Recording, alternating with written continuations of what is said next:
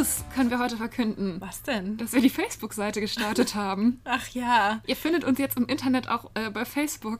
Ich habe nur so, ich wollte es noch nicht sagen, weil ich so Angst habe, dass da so zu wenig Likes sind. Ja, aber deswegen müssen wir es ja sagen, damit da mehr Likes hinkommen. Okay. Also unter The Real World Podcast findet ihr uns. Da könnt ihr uns abonnieren, da posten wir alles aus unserem Leben, lustige GIFs. Nur GIFs. Natürlich und alle äh, neuen Folgen und was es sonst so Neues gibt von uns. Und da haben wir uns gedacht, das ist eigentlich ganz nett. Dann könnt ihr uns da auch direkt anschreiben nochmal und auch diskutieren untereinander. Genau, es hatten uns auch, auch Hörer geschrieben, dass sie sich das wünschen. Also es ist jetzt nicht nur, dass wir für uns selbst eine Fanpage erstellen wollten, sondern das ist tatsächlich auf den Wunsch von einigen Hörern hin entstanden. Genau. Und apropos Wunsch von Hörern, ich wollte oder wir wollten uns auch nochmal bedanken für äh, nette Hörermails. Ja, die wir, wir haben nämlich wirklich so viele nette Nachrichten in der letzten Zeit bekommen. Das war echt toll. Ich war am Wochenende ganz gerührt irgendwie. Und ja, auch so lange schön. Nachrichten. Ja. Da merken wir dann immer, dass es so funktioniert, wie wir uns das äh, vorgestellt haben. Ja, und auch vor allem finde ich immer, dass wir halt nicht ganz alleine da sind mit unserer ja. Meinung, weil das ist ja oft unser Problem, dass wir denken, meine Güte, sind wir eigentlich die einzigen normalen Menschen so ungefähr. Ja, ja, es aber gibt es auch gibt noch andere. Euch. Das es ist schön. Euch. Das ist wirklich schön. Ja, und jetzt pass auf, kommt ja. eine sehr elegante Überleitung. Ja, weil uns das motiviert, weiterzumachen, mhm. kommt heute auch der Podcast zum Thema Weitermachen oder aufgeben. Oder aufgeben. Ja. Wunderschön. Ja. Wunderschön. Hast jetzt habe ich dir die Überleitung so, geschaffen. Und jetzt muss ich was sagen. Genau. Ich wollte eigentlich sowas sagen wie, wenn ihr diesen Podcast hört, vielleicht habt ihr die Woche schon fast geschafft oder auch nicht. Heute ist ja, ja also weil bei uns, als wir diesen Podcast jetzt aufnehmen, ist es Montag und man hat noch so die ganze Woche vor sich und ich würde eigentlich heute auch schon jetzt gerne wieder aufgeben. Ja, es sind ja oftmals so die Alltagssachen, an denen man ja. scheitert. Also so die kleinen Aufgaben eigentlich, wo man einfach nur alles hinschmeißen möchte, finde ich. Und ich glaube, also ich finde, dass das, ähm, das Aufgeben hat ein zu schlechtes Image und Durchhalten hat ein zu gutes Image. Ich finde tatsächlich genau andersrum. Ja? Ich finde, dass, Gott, wir sind nicht einer Meinung. Ich finde, dass Aufgeben ein super gutes Image hat und dass niemand mehr irgendwas durchhält. Ja, also ich gehe da halt irgendwie so von mir aus und habe, als wir darüber gesprochen haben, was wir Themen machen, habe ich mir halt gedacht, ich habe in meinem Leben eigentlich viel zu oft Sachen, ich habe eigentlich nie irgendwas aufgegeben ja. Sondern habe es immer gemacht und war immer so brav und fleißig und artig und habe jedes doofe Praktikum oder jedes, wenn irgendwo ich in irgendeiner Station in meinem Volontariat oder sowas war, wo ich wahnsinnig unglücklich war, ich habe mir immer gedacht, ach, das musst du jetzt machen. Ich habe mir teilweise so, ich weiß noch wirklich während meines Volontariats so einen Plan gemalt mit kleinen Kästchen für jeden Tag einen und habe die dann immer so durchgestrichen, weil ich das ganz früh in der Schule immer für Lateinstunden gemacht habe, weil ich die so gehasst habe. ähm, und denke mir, es wäre eigentlich, manchmal ist es einfach nicht nötig. Manchmal hat man, man hat man, also das hat immer so das, den Anschein, so dass man dann was lernt oder dass es sich für irgendwas lohnt. Und deswegen habe ich es auch immer gemacht. Und es stand, war auch so gar nicht in meiner Lebenswirklichkeit, kam es gar nicht so vor, die Möglichkeit, das jetzt irgendwie zu fragen, ob ich woanders hin kann oder abzubrechen, weil ich immer so, das muss man jetzt halt machen und das gehört dazu. Und danach hast du es gemacht, aber irgendwie, oft hat man davon halt auch einfach nicht so einen tollen Benefit, sondern hatte einfach nur irgendwie sechs schreckliche Wochen in seinem Leben, die man sich hätte sparen können, wenn man einfach irgendwie ein bisschen rumgeluscht hätte und es gelassen hätte. Aber man hätte irgendwie hätte schönere Zeit gehabt. Hm. Ja, also tatsächlich ist es bei mir auch so, dass auch meine Eltern zum Beispiel immer so diesen Ansatz hatten, von wegen es wird jetzt durchgezogen und du hast jetzt mit dem Instrument angefangen und es wird jetzt weitergemacht und mh, mm, da muss man drüber stehen, das muss man durchziehen. Also ich war in meinem Studium auch relativ unglücklich, weil es mir einfach überhaupt nicht gefallen hat in der Stadt, wo ich gewohnt habe. Und ich das einfach, meine Wohnung fand ich blöd, ich fand einfach alles blöd und habe gemerkt, okay, das war jetzt ein Riesenfehler. Aber ich habe es irgendwie immer alles gemacht. Aber jetzt im Nachhinein bin ich auch manchmal froh, dass ich es gemacht habe, weil ich mir denke, wenn ich sehr viele Pausen eingelegt hätte oder wenn ich Sachen nicht gemacht hätte, dann wäre ich jetzt schon nicht da, wo ich jetzt bin. Und ich hätte dann auch nicht die Leute teilweise kennengelernt, auch wenn ich es blöd fand in dem Studium, aber ich hatte trotzdem tolle Freunde. Aber du hättest ja nicht, nichts dann gemacht, sondern du hättest dann ja was anderes gemacht und hättest da andere Leute vielleicht kennengelernt. Ja, aber weil ich auch teilweise Sachen so blöd fand und sie dann trotzdem durchgezogen habe, ähm, habe ich aber auch so ein also habe ich mich nicht so ablenken lassen, sondern ich habe mich dann sozusagen auf dieses Ziel, ich will irgendwie Journalistin werden, so fokussiert und wusste dann, okay, alles andere ist scheiße, aber da muss ich mich jetzt halt auf das Berufliche konzentrieren. Verstehst du? Ja, ich verstehe schon. Ich verstehe natürlich auch, dass es natürlich, und man hat zumindest auch dann dieses, diesen Stolz ein bisschen auf sich, ich habe das jetzt gemacht und Ja. es wird für irgendwas gut sein. Wobei man natürlich sonst auch was anderes vielleicht gemacht hätte, was auch für was gut wäre. Aber ich habe tatsächlich, ich habe ein einziges Mal in meinem Leben was abgebrochen und es hat sich gleich so gerecht und ging so das schlecht denn? aus.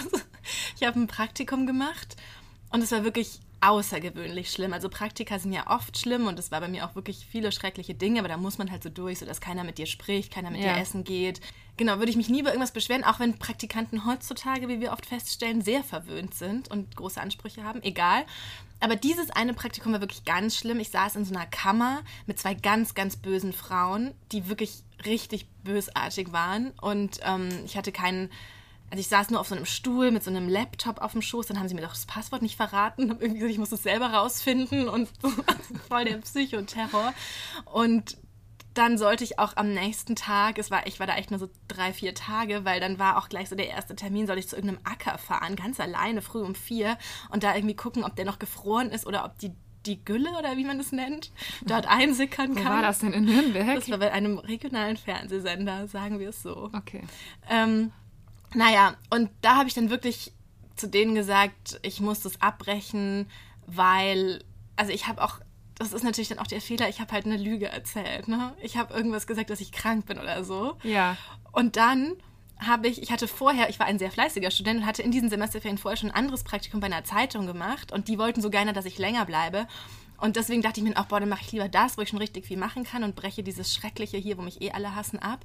Und dann habe ich dort angerufen und gesagt, das hat sich jetzt erledigt mit meinem Praktikum, ich komm, kann wieder zu euch kommen. Und dann hat der Redakteur dort in diesem Zimmer eben gesagt, oh toll, Nicola macht es nicht mehr bei XY, die kommt jetzt wieder zu uns. Und durch mein großartiges Glück war in diesem Büro, in dem Moment, in dem der das gesagt hat, der Mann von einer der bösen Frauen in meinem Das darf schlechten nicht wahr sein. Praktikumsbüro, weil der dort einmal im Monat immer so eine Museumszeitung angefertigt hat. Der war schon Rentner und war wirklich immer nur so zwei Stunden einmal im Monat dort an so einem Ecktisch gesessen. Und der hat es dann gehört und der hat dann gesagt, was? Ich dachte, die ist krank. Und dann ist alles ineinander zusammengebrochen. Und dann durftest du auch nicht mehr bei der dann Zeitung war meine arbeiten? Erde überall verbrannt. Doch, die fanden das dann, denen hat das dann natürlich irgendwie auch ein bisschen leid getan. Und da durfte ich dann weiterarbeiten, aber es war natürlich alles trotzdem auf ganz vielen Ebenen ganz blöd. Und das hat man dann halt auch irgendwie davon. Ja, das ist tatsächlich dramatisch. Ja. Ich bin einmal krank geworden in meinem Praktikum. Aber da weiß ich auch im Nachhinein nicht ganz genau, ob es vielleicht auch psychisch bedingt war. Da musste ich dann auch so nach vier Wochen hatte ich dann, also hatte ich so Halsschmerzen, dass ich leider nicht mehr hingehen konnte. Ja, Praktika sind wirklich eine Sache, wo man sich manchmal ganz schön zusammenreißen muss, um die durchzuhalten. Ich hatte ja auch mal eins, da musste ich jeden Morgen, das muss ich jetzt noch mal kurz erzählen, um sechs, zwei Stunden lang mit der Regionalbahn nach Heilbronn fahren, um dort bei Radio Ton zu arbeiten. Ja. Das war vielleicht hart. Was man alles macht, ne? Und dann musste sogar mein Vater mich jeden Morgen dann erst um sechs halt zum Bahnhof nach Bad Mergentheim fahren, weil sonst wäre ich da auch gar nicht hingekommen. Ja, das haben wir alles auf uns genommen und jetzt haben wir diesen Podcast. Ja, also warum ich auch so ein bisschen darauf gekommen bin, weil Ja. jetzt auch gerade vergangene Woche zur Fashion Week haben mir wieder so le viele Leute erzählt, dass sie entweder jetzt gar nichts mehr mit der Modebranche zu tun haben wollen, dass sie ihren Job blöd finden, dass sie den abbrechen wollen. Die eine hat irgendwas davon erzählt, dass sie jetzt äh, nicht mehr PR machen will, sondern einen Hundeladen aufmachen will oder sowas. Also es war natürlich noch nicht so spruchreif, aber also alle haben die ganze Zeit davon geredet, dass sie eigentlich nicht mehr wollen und eigentlich aufhören wollen damit. Und dann habe ich mir so ein bisschen gedacht, wie kommen die Leute da alle drauf? Warum macht's keiner, wenn alle, weißt du, so, wenn man keine Lust mehr hat? Wann, wann ist eigentlich der Zeitpunkt gekommen, an dem man wirklich was abbrechen sollte? Ich meine, beim Studium ist es jetzt noch nicht so wild, wenn man da mal sagt, okay, ich gehe jetzt in eine andere Stadt oder so. Aber ich finde, wenn man im Berufsleben ist, ein paar Jahre schon gearbeitet hat, dann zu sagen, ich mache das jetzt nicht mehr, ich mache jetzt einen Hundeladen auf, finde ich schon krass. Aber ist das nicht eigentlich viel heldenhafter zu kündigen und den Hundeladen aufzumachen, als es sozusagen durchzuhalten?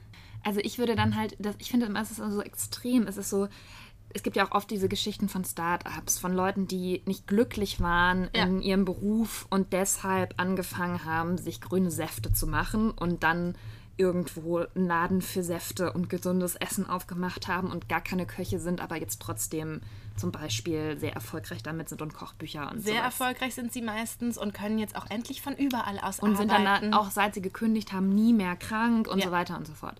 Also es ist immer so, ich habe se selten das Gefühl, jemand sagt, okay, ich mache vielleicht nicht mehr PR, aber ich gehe dann vielleicht in eine anverwandte Richtung oder ich mache vielleicht nicht mehr PR in der Mode, weil mir das zu blöd ist oder zu stressig, sondern ich mache dann halt PR für was weiß ich was, irgendein anderes Lifestyle-Produkt, irgendwelche Hunde, was gibt es bei Hunden, Hundedecken oder so. Aber dass man dann gleich immer so ein Extrem hat und dann sagt, ich schmeiß alles hin, was ich mir bisher aufgebaut habe und versuche jetzt irgendwie so ein komisches, so eine komische Firma zu machen, das finde ich halt immer so faszinierend. Aber fasziniert in einem positiven oder in einem negativen Sinn? Also ich habe immer das Gefühl, ich finde es natürlich, wenn es bei jemandem klappt und die, der Mensch damit glücklich ist, also wer wäre ich, dass ich dann sagen würde, warum macht er das jetzt nicht weiter und der soll auch weiter in seine Unternehmensberatung gehen. Also so bin ich ja auch nicht, aber das wäre ja Quatsch. Aber ich finde eben manchmal, dass so dieses Hinschmeißen und dieses Aufgeben und ich habe jetzt keinen Bock mehr und dann werde ich Yogalehrer oder sonst irgendwas, dass das halt so relativ also verbreitet ist, dass man so immer das Gefühl hat, ich kann jederzeit alles abbrechen das ist überhaupt nicht schlimm. Also es ist so gesellschaftlich akzeptiert. Ich habe so ein bisschen das Gefühl, dass die Leute schon, dass so in den vergangenen zwei, drei, vier Jahren so eine Entwicklung stattfindet, bei jungen Leuten auch, ja. dass die gar nichts mehr abkönnen. Und weiß ich nicht, dass die das gar nichts mehr gewohnt sind also schon alleine, wenn wir jetzt, ne, diese ganzen, mhm. so solche, diese Praktika-Geschichten, wenn bei uns hier in Praktikanten kommen, die haben immer schon einen ganz anderen Anspruch. Dauernd wollen die irgendwie frei haben, dauernd wollen sie. Ich weiß noch, wie ich mein allererstes Praktikum gemacht habe. Und ähm, meine Mutter oder so hatte Geburtstag und kam nach Berlin für das Wochenende. Ja. Da habe ich noch in, in Nürnberg gewohnt.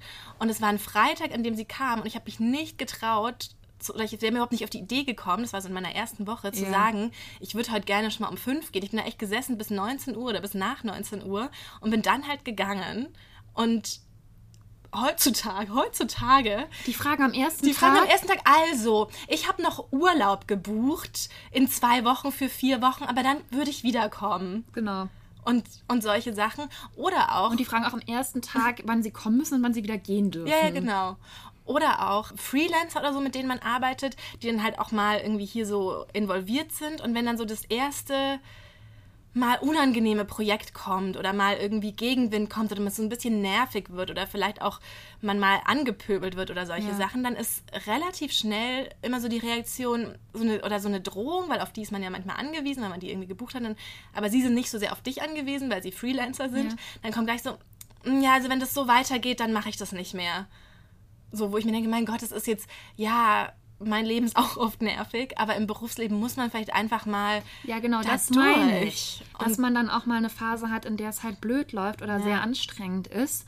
Aber das heißt ja nicht, dass sich daraus nicht irgendwann nochmal was Gutes ergeben kann. Und ich finde schon, ich, also ich persönlich bin einfach immer der Meinung, man muss es auch für eine gewisse Zeit aushalten, damit man dann auch wirklich für sich selbst sicher sein kann, ob es nicht vielleicht doch gut und richtig ist, was man gerade macht. Ja, weil es gibt ja auch manchmal Phasen, in denen muss man sich mit irgendwem zusammenraufen oder so ein bisschen Grenzen ausloten, abstecken und ja. die können echt unangenehm sein, solche Phasen. Ja. Aber da, ja, da stimme ich dir natürlich wieder zu. Und ich glaube einfach, also das kommt jetzt vielleicht auch wieder aus dieser Instagram-Blase, in der wir uns ja manchmal ja. so ein bisschen befinden, aber dass halt schon relativ häufig im Internet dir Leute suggerieren, dass sie einfach so einen kompletten Neuanfang gewagt haben, dass sie alles hingeworfen haben, dass sie jetzt, so wie diese eine österreichische Bloggerin, jetzt gar keinen Blog mehr machen, sondern nur noch einen Podcast aufnehmen. Ja, aber ich solche muss sagen, Sachen. Ich bin halt für solche Sachen leider schon sehr empfänglich. Ich bin dafür irgendwo auch empfänglich, aber man wird ständig damit konfrontiert. Ja. konfrontiert. also mich macht das, also das macht mich wirklich, ich habe wirklich, ich hatte mal so eine Phase, das war glaube ich vergangenes Jahr das, an Silvester, wo so Leute, die ich gekannt habe, gekündigt haben und dieses ganze Instagram, alle haben irgendwas, irgendwas gestartet und gemacht und da hat es mich richtig gestresst und ich dachte, ich muss jetzt auch mein Leben ändern, ich muss auch irgendwas ganz anderes machen und mich setzt das manchmal schon unter Druck, weil ja auch dann immer nur diese guten Seiten gezeigt werden und wir ja oft gar nicht wissen, wie die Startups so laufen und dann sind sie ja doch plötzlich manchmal auch nach ein, zwei, drei Jahren ist es wieder vorbei, aber trotzdem, ja, mich macht das, also mich setzt das unter Druck und es lässt mich mein Leben kritischer sehen, als ich es, glaube ich, eigentlich sehen würde, wenn das alles nicht wäre. Aber genau das ist der, der Grund, warum ich den Podcast machen wollte, weil ja. natürlich denken wir oft darüber nach, sollte man alles hinschmeißen, was Neues machen, was Eigenes machen. Ja. Also jetzt nicht wir persönlich, aber es ist so ein Thema, was doch viele Leute irgendwie umtreibt und was man, worüber man oft spricht einfach. Ja. Und das kommt ja dadurch, dass einem das im Internet, in Magazinen, auf Instagram häufig, also für, für mein Empfinden viel häufiger begegnet als früher, dass Leute von ihren Aussteiger-Stories erzählen.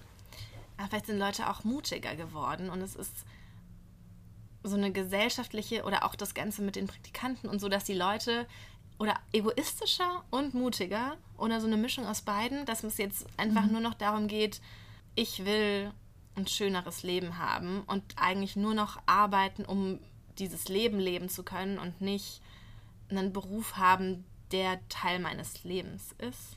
Ja, also auf jeden Fall ist das ja das Schwierige, dass man das irgendwie so für sich rausfinden muss, wo sind die Grenzen und was, wie lange macht man was mit und wann sagt man, nee, bis hierhin und nicht weiter. Ich habe heute äh, meine Kolumne geschrieben darüber, ja. dass es, ähm, also war eigentlich eine ein Beziehungsthema, weil ich habe ähm, mich mit einem Bekannten getroffen und der hat gesagt, er hat jetzt mit seiner Freundin Schluss gemacht, weil mhm. er sucht jetzt die eine perfekte. Ja. Und das habe ich zum Anlass genommen, diese, diese Kolumne darüber zu schreiben, dass es das eben nicht gibt und dass man sich jemanden suchen soll, der für einen, der irgendwie richtig ist und ja. den macht man so im gemeinsamen Wachsen für den perfekten Menschen. Da gibt es auch Studien, die irgendwie sagen, Paare sind glücklicher, die nicht von dieser Annahme ausgehen, es gibt einen Seelenverwandten, ja. sondern die sozusagen von der Annahme ausgehen, man, man entwickelt das zusammen und wird am Ende so, so richtig wie möglich füreinander. Und in dem Kontext habe ich auch noch so, habe ich ein paar Texte gelesen, wo eben auch stand, dass man genau dieses Prinzip eigentlich auf seinen Job auch anwenden soll. Dass man sozusagen auch nicht denken soll, es gibt den einen, ich gehe da hin und das ist mein perfekter Job und wenn er mir mhm. nicht mehr gefällt, dann dann gehe ich wieder, weil war doof, sondern dass man sozusagen so leben soll oder so arbeiten soll, dass man den Job gestaltet und entwickelt und zu dem macht, womit man eben sozusagen gut leben kann, aber dass man sozusagen akzeptieren muss, dass das nicht hundertprozentig perfekt sein kann. Ja, das stimmt ja auch. Das finde ich auch total interessant. Muss, ja. muss ich unbedingt nachher deine Kolumne nochmal lesen.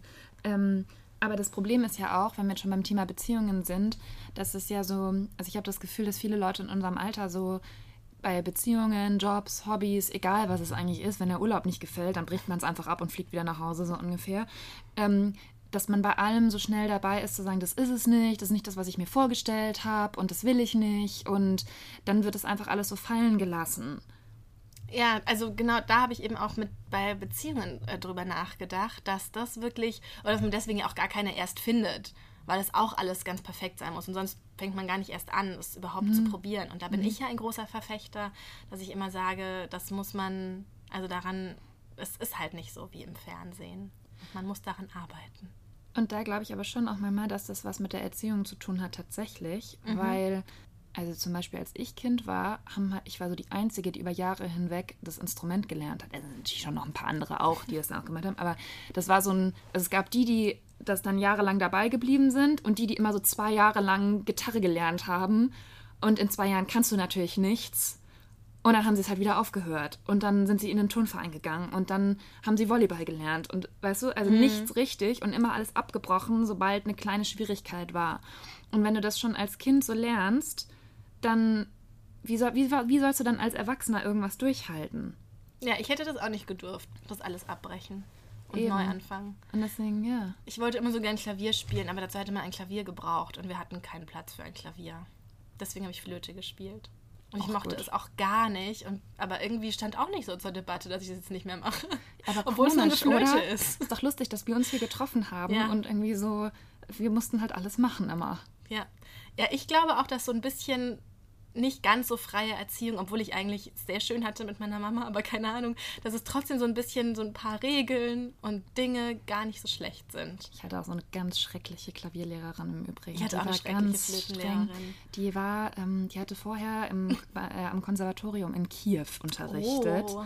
Und dann ist sie halt war sie eben in Deutschland, in Bad Mergentheim und musste dann die ganzen Kinder irgendwie unterrichten, die dann da von den Eltern hingeschickt wurden. Und ich war halt so ein bisschen begabt und dann hat sie so gedacht, okay, jetzt habe ich hier wenigstens ein Projekt, aber ich habe halt nicht so mitgespielt. Sie wollte halt gerne so aus wie so einen kleinen Musikstar machen, damit sie so jemanden vorweisen kann, weil es wäre halt für ihre Karriere auch gut gewesen, aber es hat halt gar nicht geklappt bei mir. Und ähm, man muss das dann ja auch relativ schnell immer so entscheiden, so bis, bis zehn ungefähr, ob man dann halt wirklich das jetzt, also auf konservatoriummäßig machen möchte oder nicht. Und das wollte ich halt nicht. Und dann war die halt so enttäuscht, dass das mit mir nicht geklappt hat, dass die immer fieser geworden ist und oh, immer ja. gemeiner. Und die war dann so streng irgendwann, bis dann tatsächlich irgendwann auch meine Eltern gesagt haben, nee, also jetzt Musst du nicht mehr zur Frau Christopher Ja, meine Flötenlehrerin war auch ganz komisch. Die nehmen das dann ja auch so persönlich. Und wenn ich dann mal nicht da war, und habe ich irgendwann mal gesagt, ich hatte Migräne. Und dann hat Ja. sie mir jetzt, glaube ich, nicht geglaubt. Und ich glaube, es stimmte auch nicht. Und sie, was genau ist denn Migräne? Was hattest du denn da? Und dann musste ich das aufzählen, was man da so hat. Ja, aber offensichtlich hat es uns hart gemacht fürs Erwachsenenleben. Ich war, ja, ich fand vor allem Ballett immer, das fand ich immer schön. ja, Ja. im Ballett war ich auch. Aber das war auch so ein Kampf. Da haben auch immer, da durfte man immer dann nur mittanzen, wenn halt die Eltern irgendwie gesagt haben, meine Tochter hat aber in der letzten, in der letzten Aufführung war sie nur in der zweiten Reihe, jetzt muss sie auch mal in der ersten Reihe sein und so. Und solche Ja. nervigen Sachen waren da immer. Ach nein, ich fand das richtig, richtig schön. Ich wäre auch so gern Ballerina geworden. Echt? Ja. Ich habe dann auch, da wurden dann auch mal so drei Mädchen ausgesucht. und Ich weiß es gar nicht mehr genau. Dann durfte man vor irgendeiner russischen Frau auch tanzen. Echt? Ja, und dann war auch irgendwas, aber dann bin ich in eine andere Stadt gezogen und dann hat das alles, ist alles verloren. Womöglich wäre ich sonst, ähm, siehst du, dann musste ich das gezwungenermaßen aufgeben. Womöglich wäre ich sonst jetzt Ballerina. Das wäre ja auch eine super Alternative gewesen und ein ganz sicherer Berufsweg. Oh, das wäre Ich glaube, du wärst zu groß gewesen für einen Ballerina. Ich glaube, das hätte nicht funktioniert. Ist man mit 1,70 schon zu groß? ich glaube, da muss man ziemlich klein sein. Okay. Ich frage mich halt auch immer bei den ganzen Leuten, die ihren Job hinschmeißen, wovon die dann eigentlich leben. Ja, das frage ich mich auch immer. Wie das immer geht. Also, Weil wenn ich jetzt kündigen würde, ja. dann also wäre schon ein kleines Problem. ja, dann könnte man so einen Monat Genau. noch irgendwie und dann müsste man halt schon wieder anderes Geld da verdienen. müsste man irgendwie gucken. und wo kommt es dann her? Also ich hätte dann auch gar keine Entspannung, weil ich müsste sofort mir überlegen, was ich dann, wie ich jetzt irgendwie Geld kriege. ja. Und das finde ich immer so faszinierend, dass da Leute auch offensichtlich gar nicht so sich Gedanken darüber machen, sondern das dann einfach. Ja, aber vielleicht haben die dann auch immer irgendwen oder was, irgend so Aber einen das kann ja nicht sein, dass so viele Leute immer irgendwo her irgendwelche Geldquellen Ach, ich haben. weiß nicht. Ich habe am Wochenende auch wieder was gesehen, was mich total genervt hat. Kennst du Pilotin Madeleine? Nein. Also, sie heißt auf Instagram Pilotin Madeleine.